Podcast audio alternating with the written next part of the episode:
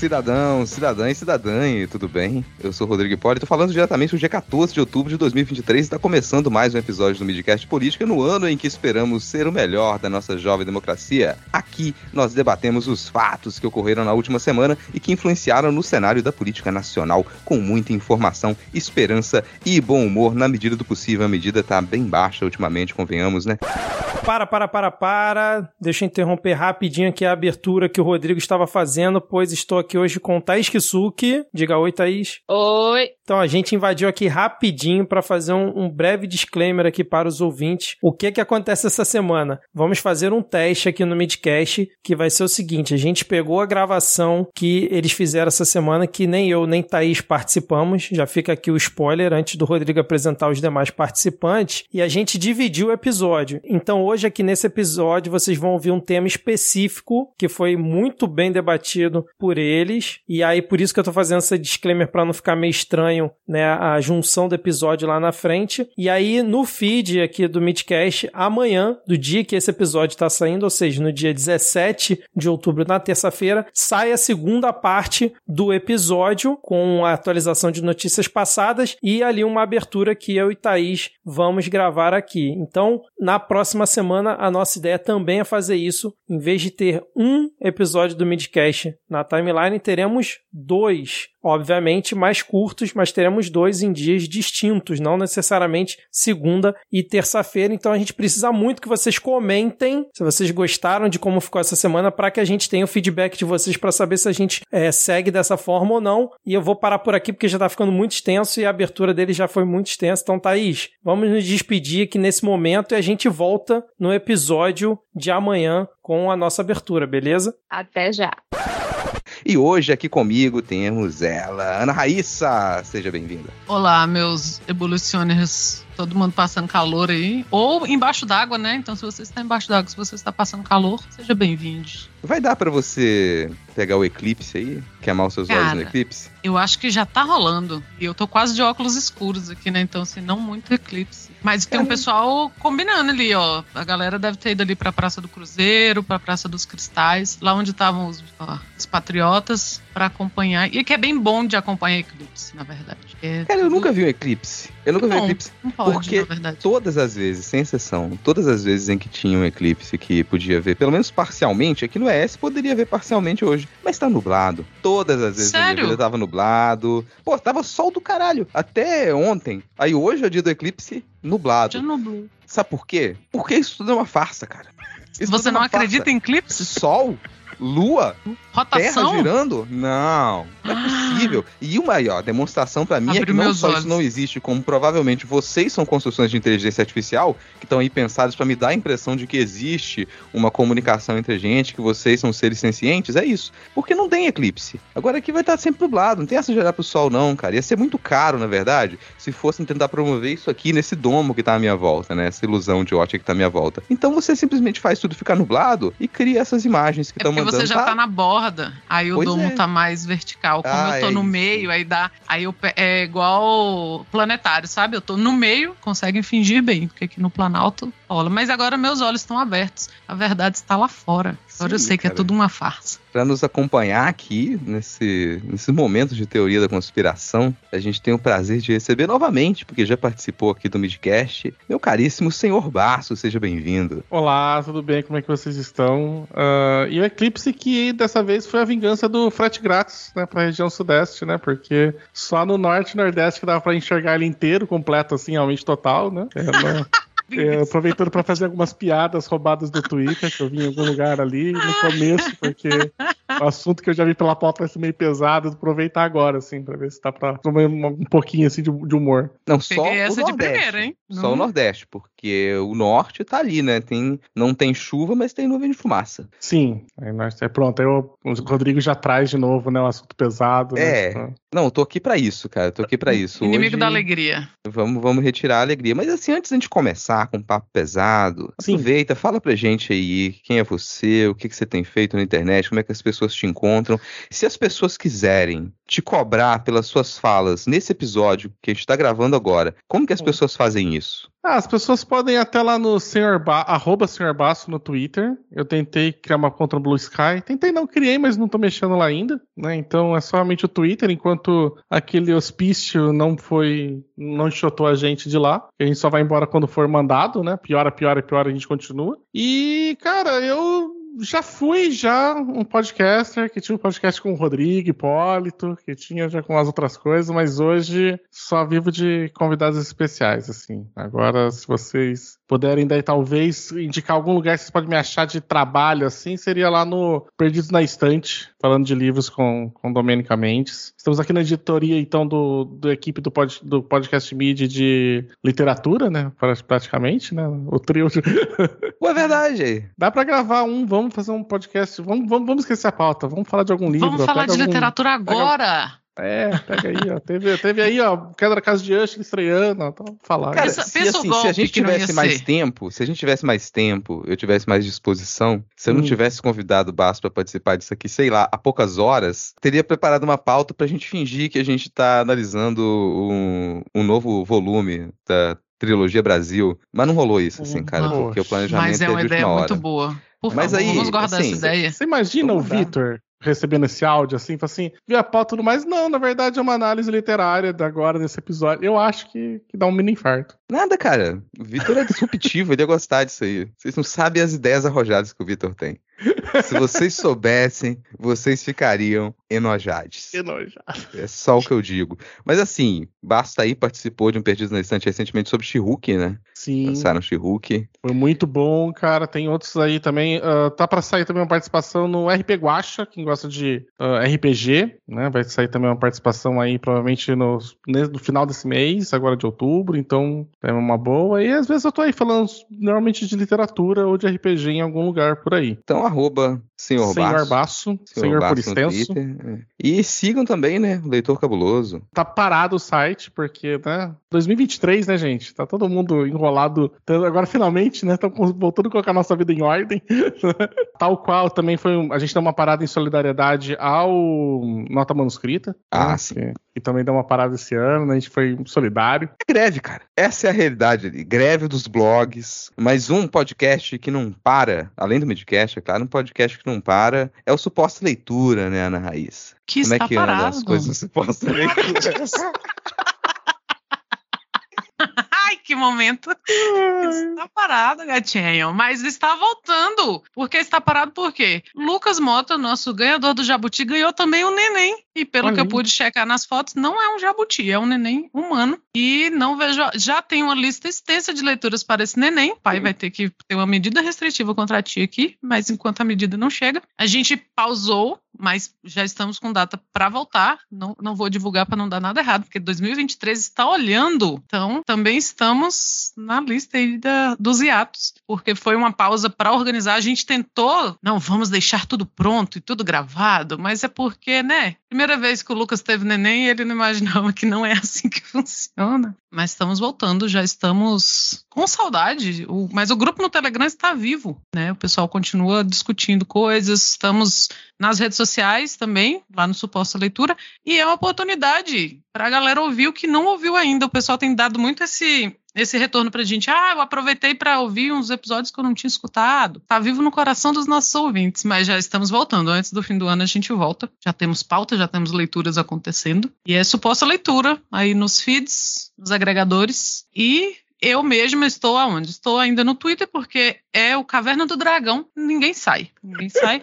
Às vezes a gente escuta assim um barulho de lago e o vento batendo nas folhas. Você acha que vai sair, a Uni ficou para trás. Aí a gente não vai. É, é isso. Mas também já estou no Blue Sky, né? A gente está aqui implorando para as pessoas nos tirarem do Twitter. Estou lá em ambos, Ana Raíssa, tudo junto com dois N's, dois S, dois S. Show. Falar, cara, eu tô no Blue Sky também. Procura Rodrigo Hipólito no Blue Sky que vocês me encontram. Continuo no Twitter como arroba Lema E eu cheguei à conclusão de que o Twitter é o novo Facebook, porque eu percebi que as pessoas elas vão para o Blue Sky para poder postar coisas que elas não têm coragem de postar no Twitter, porque o Twitter tem toda uma galera chata lá. Gente! Então, pessoal, é aquela mesma sensação que você tinha, ah, eu vou lá twittar alguma coisa porque eu não tenho coragem de postar isso aqui no Facebook, porque as minhas tias chatas vão ver. É o que o pessoal tá fazendo no Blue Sky agora. Eu vou lá no Blue Sky postar, porque tem essa galera muito família no Twitter. Eu acho que eles não têm coragem para poder, eles não têm condição de assimilar esse nível de sarcasmo, ironia e putaria. Então eu vou fazer isso aqui no Blue Sky. Fica aí essa dica pessoal. Ó, o Twitter virou o novo Facebook. Se vocês querem ter um lugar para poder se distanciar, né, da família, da propriedade,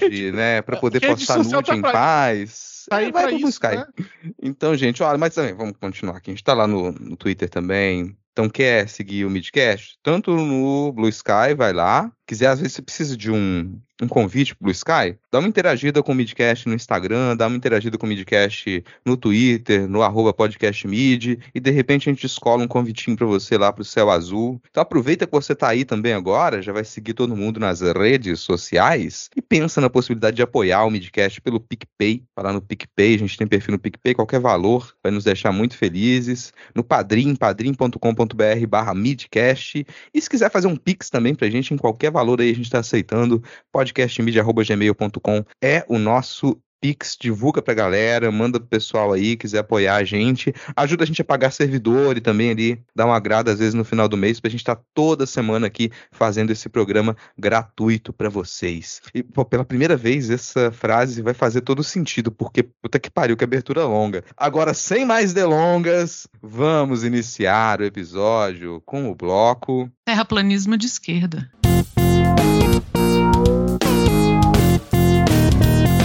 A gente teve desencadeado um conflito de grandes proporções em Israel, na faixa de Gaza. A gente teve um ataque do grupo terrorista Hamas em cima de Israel, que deixou milhares de mortos. Foi um ataque como não se via há muito tempo. E Israel resolveu retaliar, né? Que era o que se esperava que fosse acontecer. Israel com um governo de extrema-direita atualmente, e já um governo que está ali há muitos anos, né, tornando mais rígidas as políticas, acossando mais ali, tornando mais explícita essa política genocida de Israel em cima da população da faixa de Gaza. Esses são os termos, tá, gente? Sim, a gente condena o ataque terrorista do Hamas. Isso é para ser óbvio para todo mundo. Eu espero que quem nos escuta compreenda isso, que você condena o ataque terrorista que gerou milhares de mortos. Isso não significa que a retaliação de Israel ela é justa nesses termos, porque não é. A gente tem ali décadas de uma política genocida, de uma grande prisão a céu aberto, que é a faixa de Gaza. O modo como Israel lida com a faixa de Gaza é condenado internacionalmente, e eu espero que quem escuta o Midcast compreenda isso, compreenda esses termos. Ao mesmo tempo, a gente teve uma.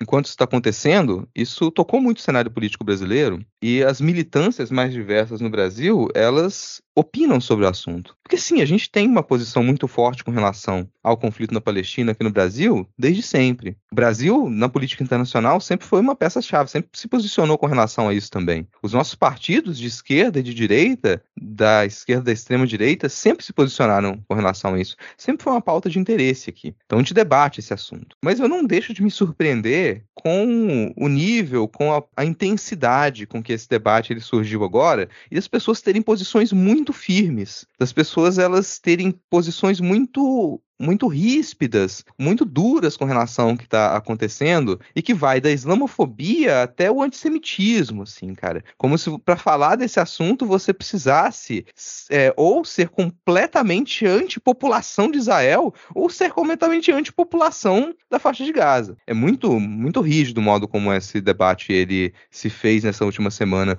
aqui no Brasil e gostaria então ao começar esse debate que pedir para o público também compreender isso. Peraí, a gente está falando de um conflito muito é, intenso nesse momento, mas que ele se arrasta há décadas. Então não é algo que a gente está completamente desinformado sobre o assunto, não é algo que surgiu agora. Muita gente que está no debate político no Brasil compreende do que, que, se trata isso, e o Brasil ele reconhece que a gente que se tem que pensar, reconhece oficialmente que se tem que tomar cuidado com os direitos humanos na faixa de Gaza, reconhece que Israel passa do ponto e cometeu muitos atos ali que eles são reprováveis, não de hoje, tá? Não de hoje. E o Brasil também tem uma relação diplomática muito boa com Israel, sempre teve. Então não é um debate inocente, não é uma coisa que, que ninguém saiba do que está acontecendo. Então alto lá na hora de falar sobre o assunto, sabe? Alto lá. É, é impraticável, eu acho, que a gente não condene ataques terroristas que matam civis, e também acho impraticável que a gente não condene a retaliação de Israel, que é uma retaliação que ela deve ser compreendida num lapso histórico maior, que não é como se Hamas tivesse surgido do nada. Não é como se os grupos terroristas que eles atuam na região tivessem surgido de nada, do nada. Não é como se Israel não tivesse instituído uma política de apartheid na região. Então isso está ali há décadas, está ali há décadas. É um qualquer ação que se tomasse mais violenta poderia ser um estupim para um conflito maior, como aconteceu em outros momentos. E foi o que aconteceu agora. A gente ainda tem muitas dúvidas com relação a detalhadamente o que aconteceu, como que esse ataque do Hamas ele pôde acontecer, dado que a política de defesa de Israel ela sempre foi muito eficiente. Você tem o chamado domo de ferro, que é, é muito complicado de você dizer que você vai ter um bombardeio em cima de Israel vindo de um grupo como o Hamas. Você não pensaria isso se eu te falasse isso ano passado e falar não, não é possível. Israel está preparada para isso. A inteligência de Israel é reconhecida internacionalmente. Então isso pegou de surpresa sim muita gente. Um ataque nessa escala, dessa maneira, ainda tá para ser explicado. E dentro de Israel, inclusive, tá? Dentro de Israel, inclusive, se formou um governo ali de coalizão, um governo mais extenso, uma extensão do governo com a oposição, inclusive, para poder saber o que vai fazer agora, mas que num, num outro momento você vai ter investigação sobre como que que esse ataque pôde acontecer, dado que Israel tem uma política de defesa muito eficiente, né? tem uma inteligência reconhecida internacionalmente como que isso pode acontecer. Mas não é agora que essa investigação ela vai adiante, tá? Então eu sei que existem essas dúvidas, mas é um pouco difícil da gente discutir com relação a isso. Dá pra gente pensar o que está acontecendo e falar sobre o que está acontecendo.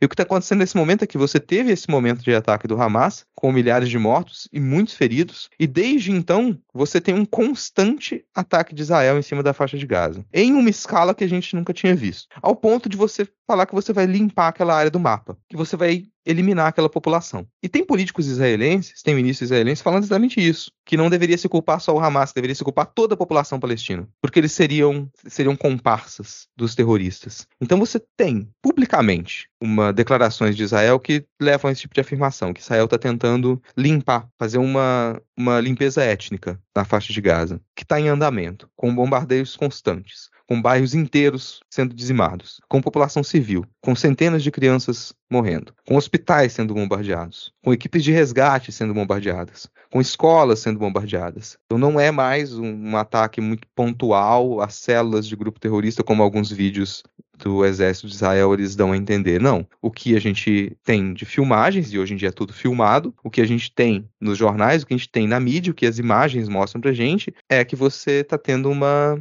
uma eliminação étnica na faixa de Gaza. É esse o cenário que a gente tem hoje. A cobertura da mídia, ao meu ver, ela é extremamente parcial com relação a isso, em alguma medida, porque as nossas grandes redes de jornalismo, elas já marcaram essa posição pró-Israel há muito tempo, então elas silenciam, sempre silenciaram com relação ao que acontece na faixa de Gaza, sempre silenci... não deram voz ao povo palestino, isso é típico das nossas grandes redes de comunicação, mas mesmo diante de, desse cenário agora, eles estão tendo que dar o braço a torcer e mostrar cenas do que está acontecendo na faixa de Gaza. E não tem como você excluir a voz dessas pessoas hoje em dia. Hoje não tem como mais. 20 anos atrás, 30 anos atrás, isso acontecia desse jeito, mas hoje não. Hoje uma pessoa com um celular está mandando vídeos. Então essa população ela está transmitindo o que está acontecendo lá e é horrível. É horrível acompanhar isso. A gente tem acompanhado durante essa semana. Não tinha como fugir desse assunto. Então vou abrir para vocês fazerem um, um comentário inicial com relação a esse conflito e depois a gente fala falar um pouco mais sobre o que, que, tem acontecido aqui no Brasil também. A gente teve uma, uma situação no evento na PUC Rio, que demonstra um pouco desses ares mais grosseiros que o debate político nacional ele tem refletido com relação à política internacional também, também para falar sobre como tem sido a atuação do governo federal para repatriação de pessoas brasileiras que estão tanto em Israel quanto na faixa de Gaza. Eu acho muito importante a gente ter um, esse filtro que você falou, né? Não é fácil, não começou ontem. Essa, essa mania, né, do correr e tomar lado, você pode estar do. Eu não acho que ah, a gente tem que estar do, dos dois lados, como as pessoas têm falado, né? Porque, eu acho simplista, mas a gente tem que lembrar tanto da história, né, de, de de colonialismo em Israel, de Israel na Palestina, na região da Palestina, a gente tem que lembrar duas coisas assim. É, é um debate muito delicado porque a gente não pode cair no, no orientalismo, né? A gente não pode cair no, no, no discurso islamofóbico, né? Porque a, a, Palestina é basicamente árabe e islâmica e Israel, né? Como sabemos, eles são, são judeus, né? E falando de, do Estado, claro que você tem suas nuances.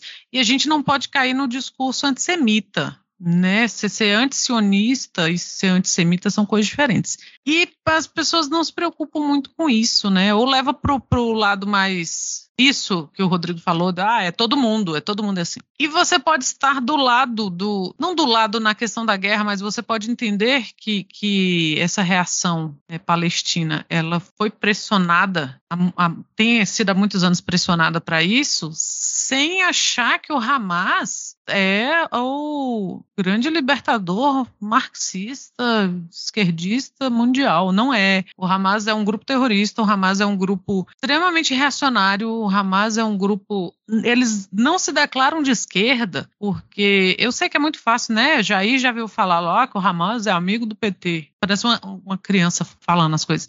Mas eu também já vi, e vi ao vivo, vi na rua. Teve um, um pequena manifestação aqui na esplanada em apoio à Palestina, e que é muito válido, e é o meu posicionamento, mas tinha gente perdendo as estribeiras e falando que estava apoiando o Hamas. O Hamas não é um grupo de esquerda, o Hamas não é um grupo. Esse, esses momentos de colonialismo eles levam para esses extremos, né? Eles são um grupo de libertação nacional, eles são grande, eles são, mas eles são um grupo terrorista e eles são extremamente reacionários, eles são extremamente religiosos, né? E a gente sabe que, que não, não é uma boa mistura. Então a gente tem que ter muitos dedos para falar disso disso, para não cair nesse discurso fácil, sabe? De, de um lado ou do outro. E o Brasil, como o Rodrigo lembrou, o Brasil sempre esteve ao lado né, da, da autodeterminação palestina, do, das votações de que aí, aí, a Palestina é um país ou não. O Brasil sempre, tirando o governo anterior, nunca antes o Brasil tinha votado contra a Palestina em alguma questão na ONU. Mas ao mesmo tempo que tem relações com Israel. Então a gente tem que ter isso em foco, assim. Não, não dá para você culpar todo mundo, né? E não dá para você achar que não é uma reação válida, mas ela está sendo feita a que termos, né? Então é, é uma questão realmente delicada da gente estar tá tomando decisões, né? As redes sociais nos impulsionam a tomar decisões e a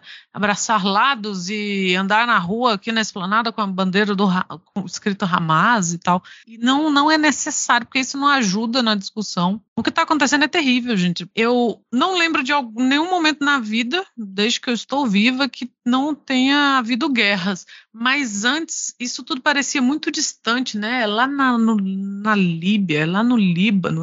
Só que a gente vive um momento em que está tudo no nosso quintal. E agora a gente sabe como que as coisas funcionam meio que na hora, assim. É, a gente estava vendo TV no dia que aconteceu o ataque do Hamas, tava na minha mãe e meu tio, que é do interior, tava aqui e ele olhou e falou assim: Ué, mas o cara tá atirando e tá gravando e mandando para alguém. E ele tava muito chocado com isso. E eu falei: Tio, e tem alguns que o cara não tá nem aí atirando, ele aperta um botão lá de longe. E ele ficou tão horrorizado com isso que a gente perdeu, né? Esse, que pra gente é tão comum então, a gente tem que pensar. É, não, não dá para ser islamofóbico, não dá para ser antissemita nos comentários, vale para um lado, vale para o outro. Não dá para ser pró-terrorismo de Estado, que agora não seja, né? Terrorismo de Estado do lado de Israel. Estamos falando, o sionismo é um terrorismo de Estado e o Hamas é um grupo terrorista. Então, não, não há posicionamento fácil em relação a isso. Também, só para colocar acho que alguns adendos aí, acho que a gente está se falando muito sobre a questão tipo, do, ah, a retaliação do governo de Israel e muitas vezes, do jeito que é noticiado, me parece dar a entender que, pô, eles estão só reagindo ao Hamas. Tipo, foi o Hamas que começou. Né? Então,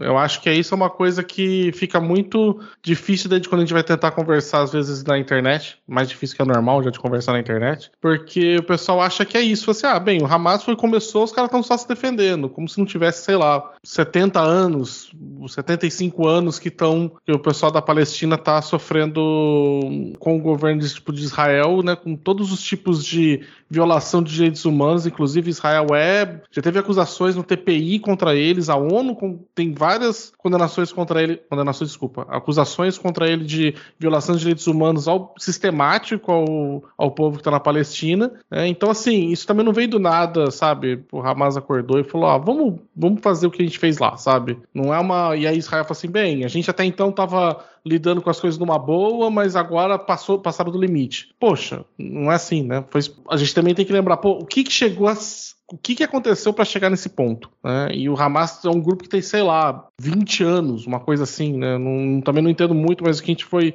ouvindo o pessoal conversar um pouco, a gente foi pegando algumas informações. Não um grupo começou agora, que nunca tinha ouvido falar, já tem muitos anos instituído nessa tentativa de conseguir libertar o povo da Palestina para conseguir ter acesso a algum Estado, que eles são uma nação que não tem um, um Estado ainda, que está que, que tá sendo negado isso a eles. Eu acho que isso tem que ser, e eu acho que também tem que ser colocado um pouco perspectiva de o Hamas é um grupo terrorista, ele é um grupo. Do outro lado, a gente tem um governo, a gente tem um estado, sabe? A gente não tem um, não é, não, acho que também dá uma, uma, falsa equivalência do tipo, ah, um bateu tá se defendendo, mas tipo, que forças que estão lutando aí? Sabe, você tem um grupo terrorista que, por mais que seja organizado tudo, ele é uma instituição, tipo, de um movimento de pessoas ali organizados ali, né, pra, em prol de de fazer esses atos, versus você tem todo um Estado, entendeu? Com aparato legal, com forças, com dinheiro, com PIB de país, com tudo mais do outro lado, sabe? Então, é, às vezes também acho que parece que tá criando uma falta de equivalência de como se tivessem duas, como se fosse uma guerra entre os dois. Eu acho que a gente tem que manter, acho que também, às vezes, muito isso em mente, sabe? Que não, não é uma retaliação uma coisa agora, né? Tipo, já é uma coisa que tá acontecendo há muito tempo, né? E que. E também quem são as forças envolvidas, né? De ser um grupo versus um Estado inteiro, né? Que está fazendo uma, um apartheid que o pessoal, o Hamas fez um ato terrorista que matou civis. A retaliação tipo de Israel foi cortar água, luz e comida de 2 milhões de, de pessoas na, na, faixa de Gaza, sabe? A gente, às vezes, eu vejo vocês falando no midcast sobre a questão de, ah, tipo, ah, tanto faz roubar um real quanto mil. Não, não, não, não. Escala importa, sabe? As coisas, as escalas importam e não é um, não, parece não é um conflito que estão na mesma escala de forças, né, contrárias. Exato, cara. Assim, a gente, eu entendo para muita gente pode parecer uma questão simples e tomar posição normalmente é simples. Você tomar sua posição com relação a esse conflito, tudo bem. E, bom, a nossa posição aqui dos três, imagino, é de condenar essa retaliação de Israel nessa proporção e o que tem acontecido, a gente, o que a gente presencia é um genocídio ao vivo. Agora, a questão toda do Oriente Médio, ela não é simples. Ela nunca foi simples. Nunca foi. Tem muito mais agentes envolvidos nessa história. Eu não sei vocês, mas eu cresci observando esse conflito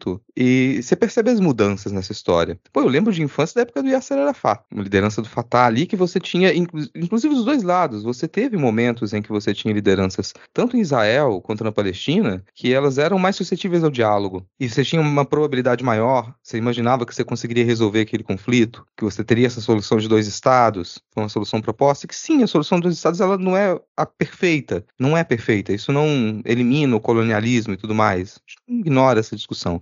Você teve momentos ali em que você tinha uma possibilidade de diálogo. E de fora da política local, às vezes a gente não percebe essas transformações. Gente, pensa na política local, na política brasileira, e você percebe o quão complexo é. Não é complexo no sentido de, nossa, uma escolha muito difícil. Não é essa complexidade. Tomar uma posição às vezes é simples, mas o cenário ele é complexo. E tanto na, nas lideranças palestinas quanto em Israel, você teve uma ascensão de posições radicais ali, de lideranças radicais, que a gente pode identificar como de extrema direita. Então são posições que elas tiraram a possibilidade de diálogo. Isso tornou quase inevitável que um conflito dessa escala acontecesse. Então, dos dois lados, você teve uma esse, esse diálogo impossibilitado e o surgimento de lideranças extremistas na Palestina, como é o caso do Hamas, e a ascensão de governos de extrema direita, como é o caso do governo do Bibi. E que, bom, internacionalmente, pouco tempo, estava sendo deslegitimado pelos Estados Unidos, que é o seu maior apoiador, de falar: não, peraí, você fazer isso, essa reforma judicial que você está querendo fazer é impraticável.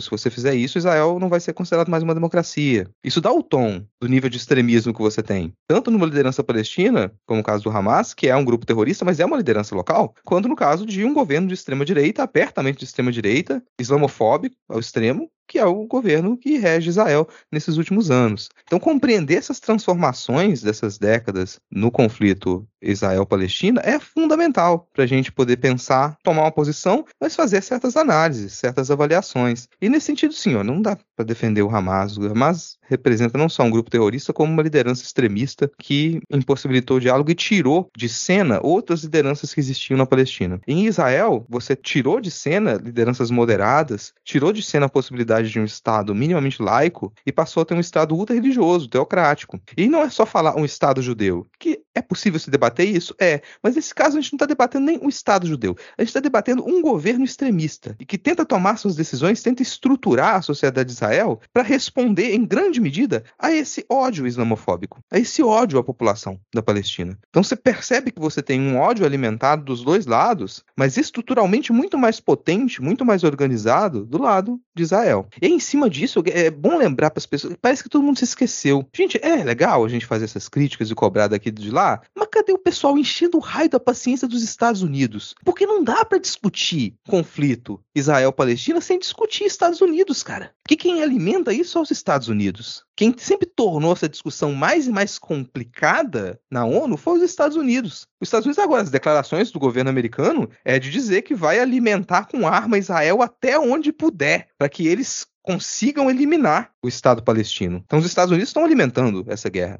Os Estados estão Unidos são responsáveis. Inclusive com fake news, né? Pois com... é, cara. Ah, mas foi o Biden que falou que estão decapitando crianças. Sim, não quer dizer que seja verdade. E logo depois foi desmentido. Mas é, isso é um ponto. Ó, quando a gente é muito rígido com as posições, gente, quando a gente vai com muita sede para defender uma postura que às vezes a gente já tem, você já definiu para você qual é o, o, lado que você considera que seja o lado que comete mais erros e qual é o lado que comete menos erros. É, por quem, quem que eu vou defender? Ok. Agora, quando você vai com muita sede a essa discussão num momento como esse, há uma grande chance de você se desinformar, de você acreditar em qualquer informação que vem que corrobore o seu ponto de vista. E o que está chovendo de informação falsa na divulgação desse conflito é assim, é absurdo. E a galera comprando, liderança, jornalista comprando, liderança política comprando essas notícias falsas. Vai com calma quando vier uma notícia para você. Você já tem a sua, a sua posição. Você já se declarou publicamente? Ok. Mas vai com calma quando chegar uma notícia, porque você sair divulgando qualquer coisa só atrapalha a comunicação. Só faz com que essa desinformação chegue até mais gente. Então segura a onda. Esse é um ponto. Ó, a gente não está cobrando também da União Europeia. E olha que dentro do Congresso da União Europeia já teve fala com relação a isso. Que a posição que a União Europeia tomar agora vai repercutir na política internacional da União Europeia nos anos seguintes. Eles vão realmente assinar embaixo no genocídio palestino? Porque é o que eles estão fazendo até o momento. É o que a Grã-Bretanha está uhum. fazendo até o momento também. Então esse é um ponto de política internacional. Não dá para discutir aquilo ali como se fosse só Palestina e Israel em uma disputa. Você tem esses grandes jogadores, esses, esses grandes nações através do mundo que incentivam, colocam dinheiro, colocam arma e que defendem aquela posição numa área do planeta que ela é crucial para o comércio, para a exploração energética, para a circulação de pessoas, para as disputas bélicas. Está falando de uma potência nuclear que ela tem tratado e ela é defendida pelos Estados Unidos numa região com outras potências que elas são defendidas pela Rússia, que elas têm acordos com a União Europeia. Você atacar um daqueles países significa que você está entrando num acordo que aquele país tem com outro. É uma probabilidade daquele escalar se tornar algo muito maior que ela é assustadora. Então, nesse sentido, a, gente, é, a coisa é complexa. Nesse sentido, ela não é tão simples. E aí, no, no meio disso, como é que a gente está reagindo aqui? A gente teve um evento na PUC Rio que aconteceu nessa semana e que dá muito tom do modo como a gente tem discutido essa situação. Você teve o professor, o professor do FRJ, o Michel German, não sei se eu estou pronunciando correto, mas o Michel German, que ele foi hostilizado por alunos nessa palestra na PUC Rio. Não, não vi a palestra inteira, peguei um ou outro vídeo, mas aparentemente a plateia, parte dos alunos já estavam com posições muito dadas de o que, que ele deveria falar, quais deveriam ser as informações e não queriam ouvir o palestrante. Não queriam ouvir o que ele ia falar. Então, ó, só o que a gente quer ouvir de você é que defenda o Hamas ou condena o Hamas, defende Israel ou condena Israel e acabou. Não tem mais debate, não tem mais informação, não tem mais conversa. Foi esse o tom. E terminou com os alunos apontando o dedo com gritaria. Não pôde acontecer a palestra. O DCE da, da PUC Rio depois veio lançar nota também muito rígida e a PUC Rio respondeu na altura também de modo, me parece, meio equivocado. Isso, isso acontece, está acontecendo muito na internet e está acontecendo fora da internet também. Eu honestamente não me lembro da última vez que a gente teve debates públicos aqui no Brasil com relação a um evento internacional desse que fossem tão violentos, tão intensos desse modo, assim, ao ponto de você não poder conversar, de você ter uma palestra dentro de uma universidade e o palestrante não poder passar as informações, o público já está com a opinião formada. E olha, esse caso é um caso em que o evento ele foi super divulgado pelo pessoal da extrema direita, tá? Foi super divulgado. Então qualquer fala do palestrante chegasse lá e falasse, peraí, olha só, o Hamas é isso, é aquilo, não, a gente não quer saber o que que é, a gente só quer que você condene, a gente só quer chamar de terrorista e ponto final. E sim, um grupo terrorista. Outra desinformação absurda que surge disso aí. O pessoal falando, não, mas por que, que o governo brasileiro não reconhece o Hamas como terrorista? Quer dizer que o PT apoia o Hamas, o governo brasileiro apoia o Hamas? Não, cara, o governo brasileiro reconhece como grupo terrorista quem a, é, a Comissão de Segurança da ONU reconhece como grupo terrorista. Então, se a ONU não reconhece o Hamas como grupo terrorista, essa é aí que o Brasil entra. Todos os grupos terroristas que o Brasil reconhece é porque eles são reconhecidos internacionalmente também. Não é tão difícil passar essa informação. Tava assistindo a Globo News e a Globo News deixava o pessoal falar esse tipo de absurdo. Deixava o entrevistado lá, que é só é uma pessoa que tá lá na zona de conflito, um cidadão civil qualquer que tá na zona de conflito,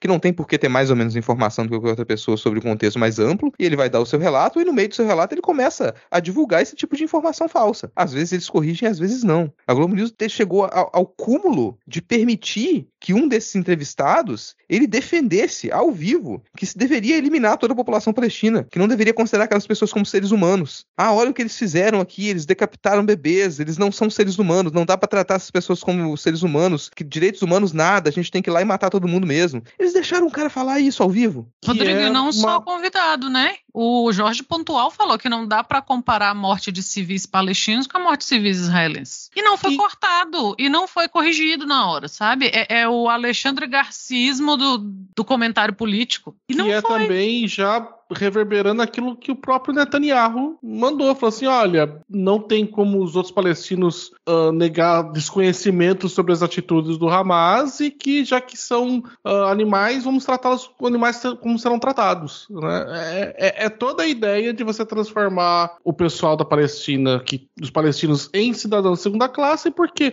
Porque aí a gente pode bombardear, a gente pode matar, a gente pode cortar água, luz e comida, a gente pode, pode, fazer o que a gente quiser. Cara, é, é, de uma perversidade muito grande, porque a gente tá falando, tipo, são 2 milhões de pessoas, sabe? A gente tá falando.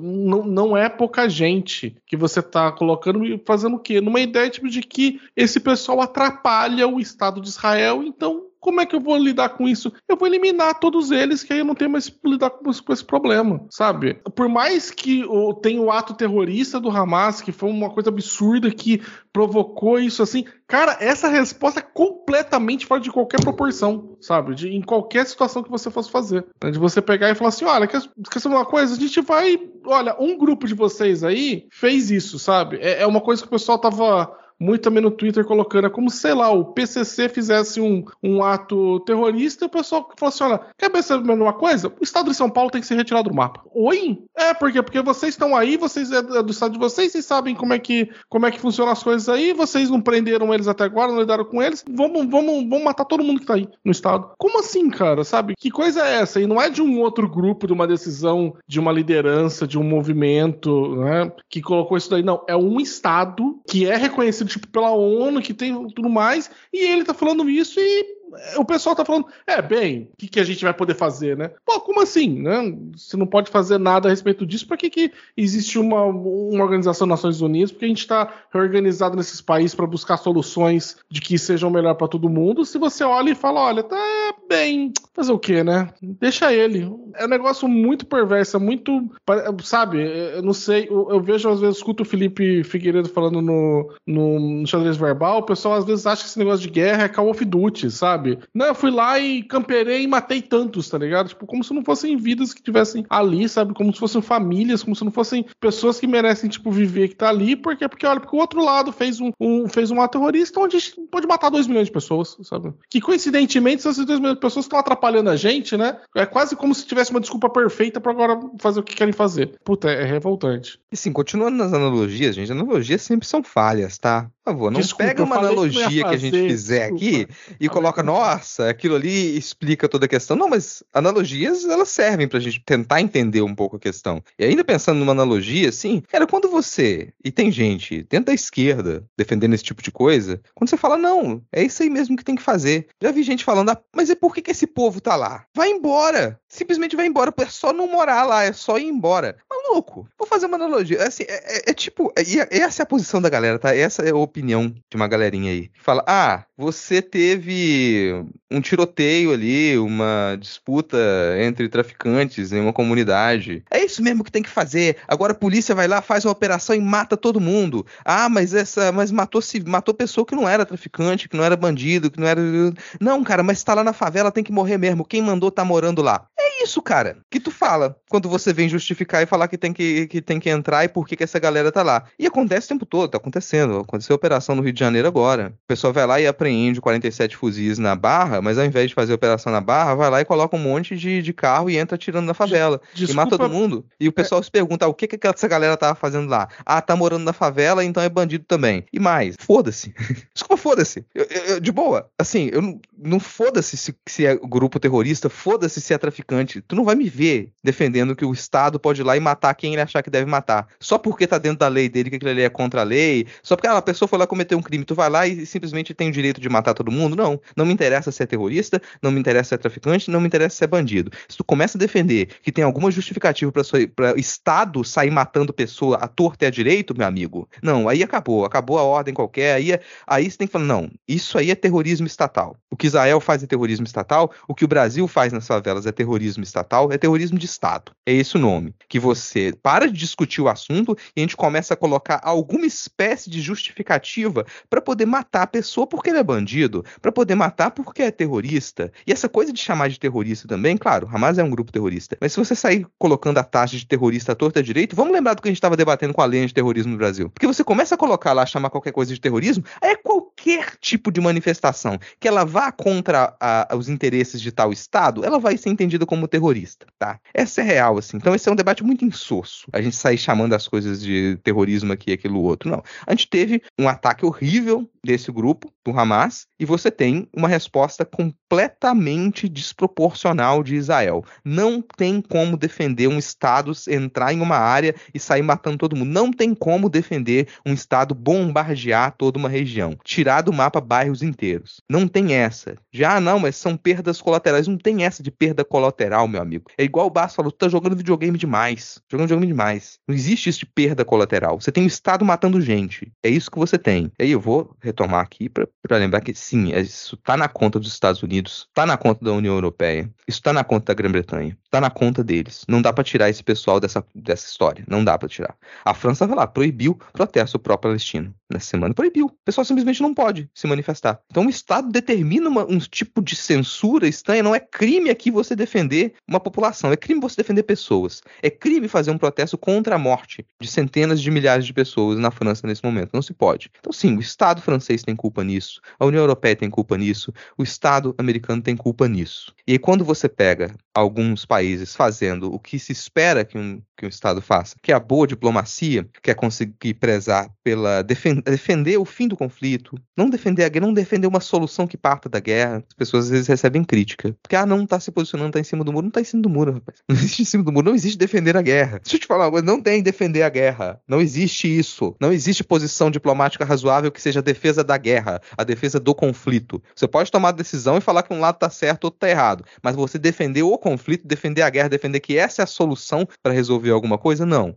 E o Estado brasileiro não defende a guerra. Nunca defendeu. O Estado brasileiro não defende a guerra. O Itamaraty não faz isso. E a política internacional do Brasil voltou a existir. A diplomacia do Brasil voltou a existir. E a nossa diplomacia está atuando firmemente nessa história. E aí vai ser taxado de em cima do muro, em cima do muro aqui e ali. Mas é ao conseguir fazer diplomacia que você consegue conversar com o governo egípcio, você consegue conversar com o governo de Israel, você consegue conversar com as lideranças locais na Palestina, para você fazer uma articulação e conseguir conseguir tirar a parte da população brasileira que estava nesses dois lugares. Então, rapidamente, em uma semana, cara. Em uma semana o governo brasileiro conseguiu tirar. Quem brasileiro que estava em Israel queria sair, saiu. Brasileiro que estava na Palestina, agora, a última atualização, conseguiu pegar o ônibus lá no local. E a articulação para fazer isso é absurda. A diplomacia brasileira, ela, o, o, trabalho que ela fez nessa última semana é um negócio assim para ser estudado por muito tempo, que foi o que se conseguiu fazer, porque em uma região de um conflito intenso, intenso, onde ninguém sabia o que estava acontecendo direito, você conseguir travar contato com diversos governos, dispensar a aeronave todos os dias, indo e chegando a aeronave, você conseguir fazer com que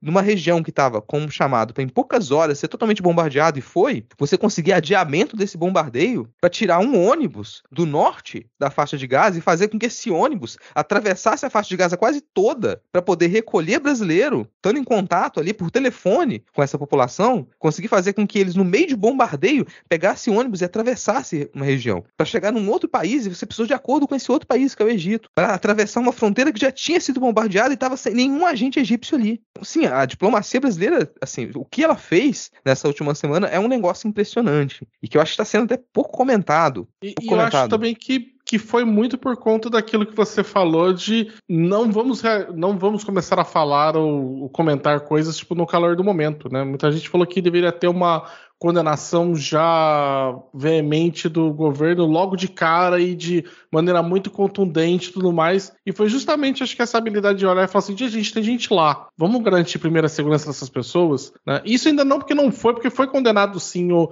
o, os atos terroristas. Né? Queriam que tivesse uma condenação mais, né, mais enfática, mais, sei lá, calorada a respeito da situação. E, e você vê depois como foi acertado de nesse primeiro momento, não, porque, porque a gente tem gente lá que precisa ser retirado primeiro. Né? E se provavelmente tivesse sido feito muito rapidamente uma tomada de lado e que já não é política brasileira fazer isso, né? Igual querem que o Brasil tome lado da guerra do, da Ucrânia e da Rússia, e o Brasil não toma, por quê? Porque tipo, o Brasil não vai tomar lado de guerra, como o Paulo tá falando que tomou, então a gente não vai tomar lado aqui, né? Mesmo porque quando a gente também não dá la toma lado, a gente tem a possibilidade de entrar como agentes para negociar aquilo ali, para conversar com todas as partes, né? Então, é uma coisa, por exemplo, é uma, é uma postura que o Brasil tem frente ao conflito que está na guerra que tá na Ucrânia com a Rússia, até para conseguir se manter, poder ser depois ali, às vezes se colocar como agente de negociação de paz naquele local, é o que fez agora também, que possibilitou que fizesse a retirada dos brasileiros, inclusive com o Lula mandando o avião dele, sabe, para lá. O avião, o avião, presidencial foi para resgatar. Né? E a gente se lembra que teve uns anos atrás ali, no governo Bolsonaro, que precisou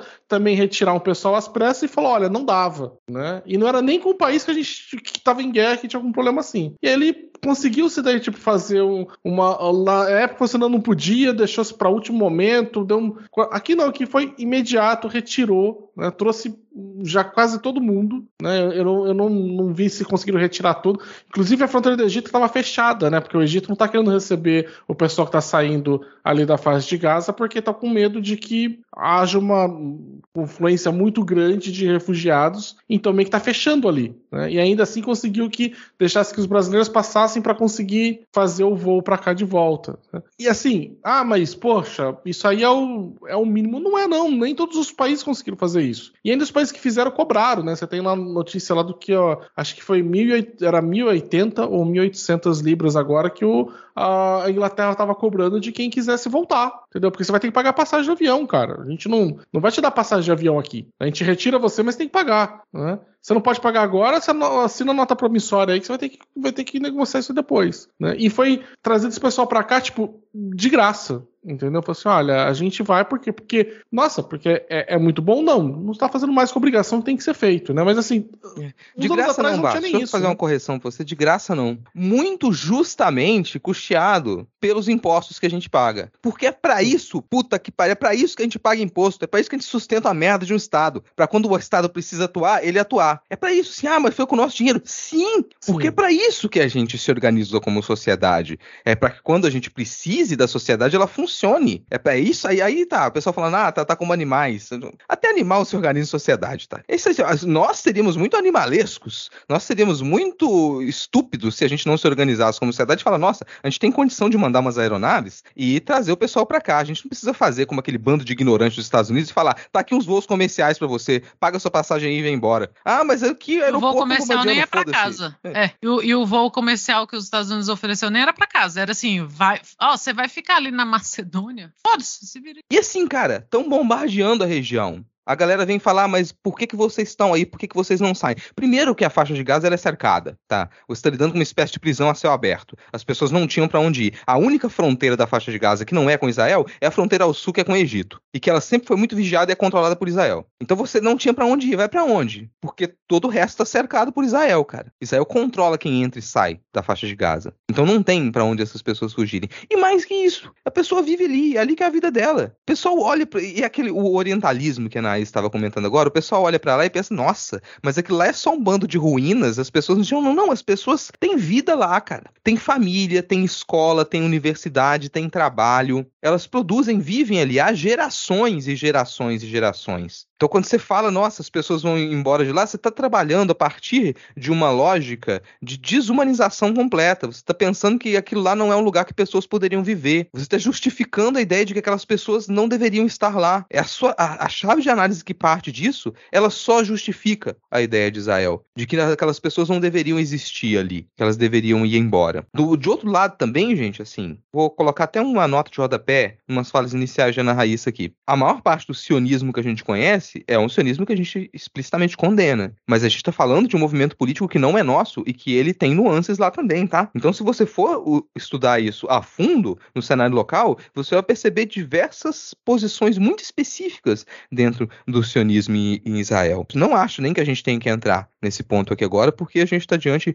de um conflito muito mais explícito. Mas tá aí, agora o Brasil conseguiu retirar quem quis sair de lá. Teve muita gente que não quis sair porque, pô, ah, para sair daqui eu vou ter que sair da minha casa, ir para um lugar que eu não sei se é seguro. Você não tem tanta informação assim, tão bombardeando, então muita gente preferiu, não, cara, eu acho que vou ficar aqui, porque para eu atravessar essa região aqui, eu vou, tá, eu vou atravessar uma região em que a chance de eu morrer é muito grande. E é uma, o tipo de escolha que a maior parte da população brasileira às vezes não sabe o que, que é isso. Não sabe o que, é isso. É, é, você não ter escolha. Você fala, ah, eu tô com risco de morrer aqui, mas se eu sair de casa, eu também tô com risco de morrer. Você tá acossado, você não tem para onde ir. E uma parte da população brasileira que estava em Gaza estava nessa situação. Não tem como sair. Não é tão simples você falar, ah, toma, ah, as ruas estão livres para você seguir. Não estão livres para você seguir. E aí vem Israel e dá um ultimato e fala: olha só, esse um milhão de pessoas está aqui no norte, eu vou dar seis horas para você. Ah, seis horas é pouco, não tá, vou dar 24 horas. 24 horas para um milhão de pessoas se deslocar. E quem não conseguir, vai morrer. Vai bombardear tudo. Que é o que eles estão fazendo, né? Que é o que eles estão fazendo. Então a gente está diante de crimes de guerra específicos. Agora, você apontar crime de guerra cometido por um grupo terrorista, eu vou rir da sua cara. Se você vier falar, ah, mas o Hamas cometeu. Tu tá apontando crime de guerra cometido por um grupo terrorista. Não, cara, a gente aponta crime de guerra cometido por Estado.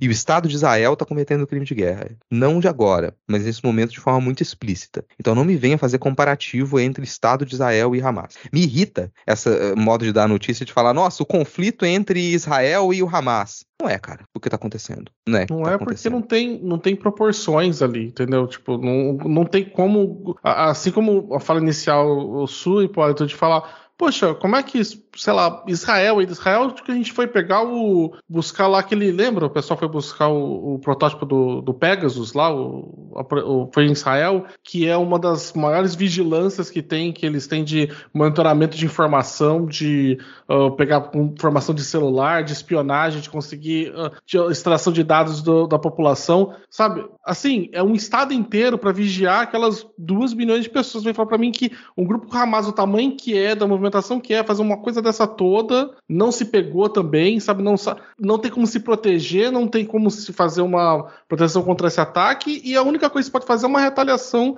desproporcional. O, o, o Hipólito falou sobre crime de guerra, foi filmado que foi. Os caras depositaram fósforo branco, que já foi, sabe? 70 anos que tá, que tá proibido usar isso, por, porque é absurdo o estrago que faz. Então, assim, é o Estado tá cometendo. Tipo, é, é, é a mesma ideia que eu, quando o Paulo tava falando, que eu fiquei pensando, de o pessoal fala assim: poxa, o bandido pode chegar e atirar, o, o, o a polícia militar não pode virar e matar os caras. Assim, então, por isso que o cara é bandido, né? Ele não pode fazer isso, né? A gente já tá falando que ele não pode matar as pessoas. Se a gente tá falando que o PM pode matar também, só porque o bandido matou, quer dizer, você tá falando que as duas são igualmente criminosas, né? Então, é, cara, é muito, é muito assim. E, e ver também o quanto que o nessa história toda só para retomar também a ideia de que o, as negociações que o Brasil voltou, a ideia tipo, de que conseguiu daí fazer essa retirada desconversando com, todo, com todas as, as autoridades que estavam ali, não só de Israel, mas como da Palestina também, com o Brasil também já enviando ajuda, né? Teve notícia que saiu agora do, do Lula, agora no, agora no sábado, agora à tarde, que a gente está gravando, que já conseguiu conversar com as lideranças palestinas, acabou quando foi buscar os brasileiros, enviou ajuda humanitária para lá, entendeu? Por quê? Porque é assim que se faz política internacional, gente. É assim que você faz, consegue depois ter num próximo momento um canal de abertura. Você conseguiu conversar com o pessoal, retirou, entregou alguma coisa tipo para eles de volta numa ajuda humanitária que é uma uma coisa que a gente espera também que os estados, como o Porto falou, tipo, nós somos organizados sociedade, vamos aproveitar essa organização para ajudar quem que precisa, né? Mesmo que seja um, não seja do nosso povo, seja um outro. Por quê? Porque você pode também, mesmo pensando numa coisa mais prática, precisar depois desse canal de comunicação aberta para outras coisas, como para resgatar gente, como tentar mediar alguma coisa do conflito, como tentar ajudar talvez a resolver o problema de uma maneira que não morra um monte de civil que está morrendo. Então eu acho que é, poxa, é, é muito difícil você olhar para isso e às vezes você vê que o pessoal não consegue ter uma noção do todo e fica muito só numa torcida de, ah, eu acho que fulano tá certo, eu acho que então o outro tá errado, então o outro merece o que tá acontecendo, sabe? Não é bandeira, cara, não é camisa de futebol, é... sabe? Não é assim que a coisa funciona. Sei lá, assim, olha só. Pessoal trabalha com uma ideia de Israel e também desconsidera que você está lidando com um país com os seus conflitos internos. Eu vou lembrar que até pouco tempo Israel estava passando por protestos massivos contra o governo do Benjamin Netanyahu, tá? Então, dentro da população de Israel, você tem uma variedade enorme de posições políticas. Não é quando você parte do princípio de que toda a população de Israel representa esse, esse, esse ataque à faixa de Gaza, você está sendo antissemita. Você precisa saber disso. Você está sendo antissemita. Quando você pega e olha para ele, você homogeneiza toda uma região e fala isso aqui é desse jeito, você está partindo de uma posição preconceituosa. Então, dentro de Israel, você tem muitas, você tem muitas posições políticas conflitantes também, né? E que eu, eu espero que elas se revolvam nesses próximos tempos agora contra um governo de extrema direita, contra um governo de extrema direita, porque se não existisse posições antagônicas dentro de Israel, a gente não teria população islâmica dentro de Israel e que é capaz de se e que é organizada e que é forte e que protesta e que quer os seus direitos. Então isso é importante a gente falar. A gente tem população islâmica e pró-Palestina dentro de Israel organizada e que protesta, que tem seu direito. Não dá para anular a existência dessas pessoas e a luta que você tem ali internamente, tá? Então, de novo, gente, vai com calma. A gente não tá naquele conflito, a gente não tem que se colocar naquele conflito desse jeito. No Brasil, ele não precisa participar do conflito. E a gente não deve perder essa posição. O Brasil, como um ente à parte, né? Como um ente neutro, isso significa que a gente não participa do conflito. Que é a melhor posição para você ter, cara. Por que raios as pessoas querem que o Brasil participe de um conflito? Por quê? Não faz sentido sentido. Porque é tudo viciado em Call of Duty. Tá achando que vai ser chamado pra guerra, pegar uma arminha e ir lá e atirar e aí, tipo, e aí vai ser isso. É o cara que se alista, né? No exército, no exército ucraniano, no exército israelense. Ele acha que porque ele tem ali um, o equivalente a um curso superior em horas de Call of Duty, ele pode lá morrer pelos outros. Se fosse um conflito nosso, já era estúpido. Coisa estúpida é, é, guerra, viu? Eu tava, tava ouvindo vocês aqui, passando o feed do Twitter e o pessoal falando que Israel bombardeou mais um hospital. E é isso, é crime de guerra acontecendo. E, ah, mas o Hamas é corroborando o que o Rodrigo falou. Não, mas Hamas é um grupo terrorista, né? Se, se o Estado vai agir como um grupo terrorista, é um, é um Estado terrorista. E os Estados Unidos, não, pode deixar que a gente vai encher o rabo de todo mundo de arma aí. E é isso que vai acontecer. Sabe, o Brasil tem que estar do lado, mais é que está do lado do, dessa petição, né, para corredor humanitário, para que ajudas cheguem, para que gente saia, que a ajuda chegue, que o, o Egito tá, tá ali, né, no limiar. Então, acho que até por isso ele estava mais aberto a, a, conversar com o governo brasileiro, sem achar, porque eu fiquei pensando no que o Rodrigo falou. Quando as pessoas, ah, mas por que, que as pessoas estão morando em Gaza? Mas ninguém, ninguém pensa assim, mas por que, que as pessoas estão morando em Tel Aviv, né? Então tudo está tudo muito permeado por um, por um preconceito que não é velado, que sempre aconteceu, né? E a gente sempre foi muito preconceituoso com, com árabes, né? É, do jeito que a gente sempre foi muito racista com tudo aqui. Então tem aquela a, a, o turco, né? Ai, porque fulano é turco e, e, e, você usa isso de forma pejorativa, como se turco e árabe fosse a mesma coisa e fosse uma coisa pejorativa.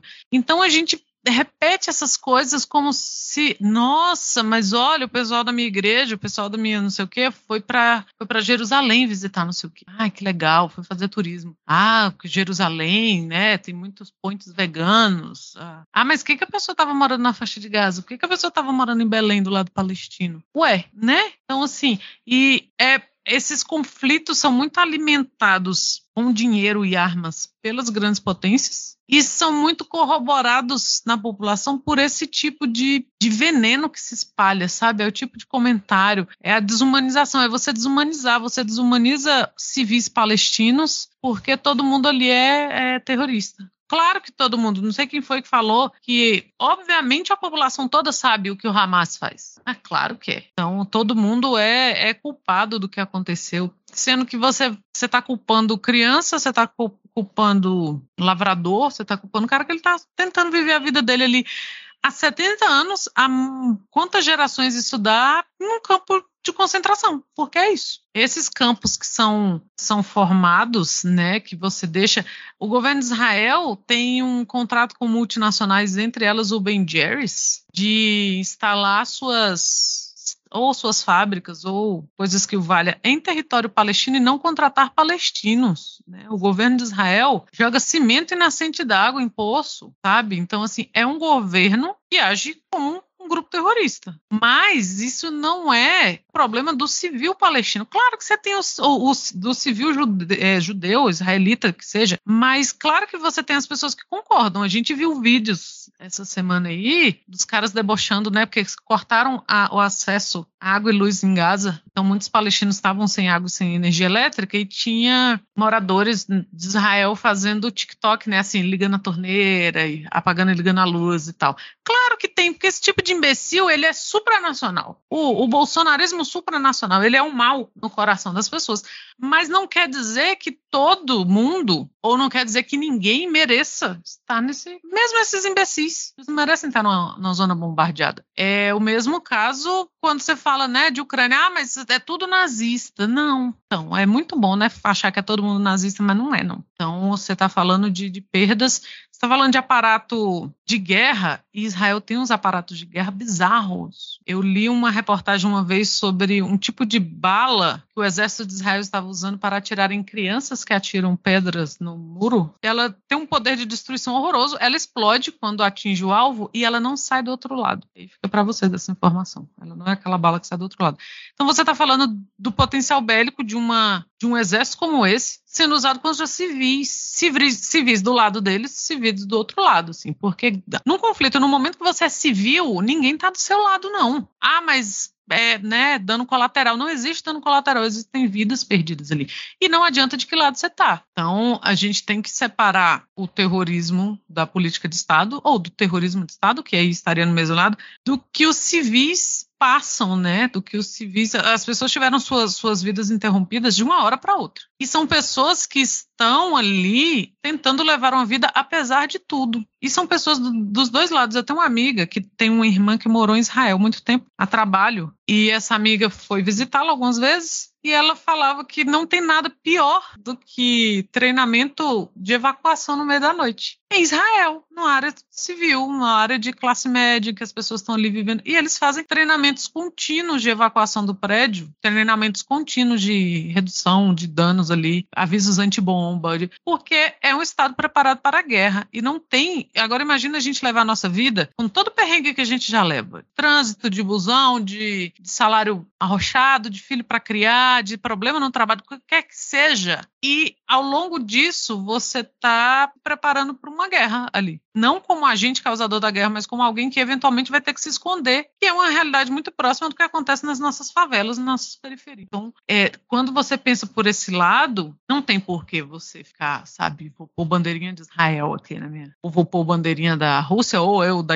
da Ucrânia, ou os Estados Unidos, vou ficar do, desse lado. Isso é uma coisa muito maior e se a gente olha por esse lado maior do conflito, aí a gente vai achar que tudo é Call of Duty. Ah, é tudo, né, jogo, jogo de arminha. E não é. Quando você pensa pro lado dos civis, eu lembro muito de uma parte do, do Memorial do Convento do Saramago, que ele conta que eles estão né, na construção de um convento, os trabalhadores estão ali trabalhando, cara, enquanto dá. A pedra rolou, caiu, passou em cima da perna de alguém, a pessoa morreu. Uma paciência, tem que continuar fazendo o, o convento. E tem uma hora que começa a chover muito forte. E o, Saram, o, o, narrador fala que não precisou nenhum, nenhum patrão, nenhum capataz ali pedir para aquelas pessoas pararem de trabalhar. Porque para o convento, a chuva não era nada, porque era o maior convento do mundo. Eles estavam construindo o maior convento do mundo. Mas para o trabalhador, o trabalhador são como as formigas, né? Então aquela chuva, ela era uma interrupção diferente para os muros do convento e para as pessoas que estavam trabalhando. Então, era um momento que as pessoas tinham de sair dali e aí tomar a sua cerveja, relaxar e fazer piada,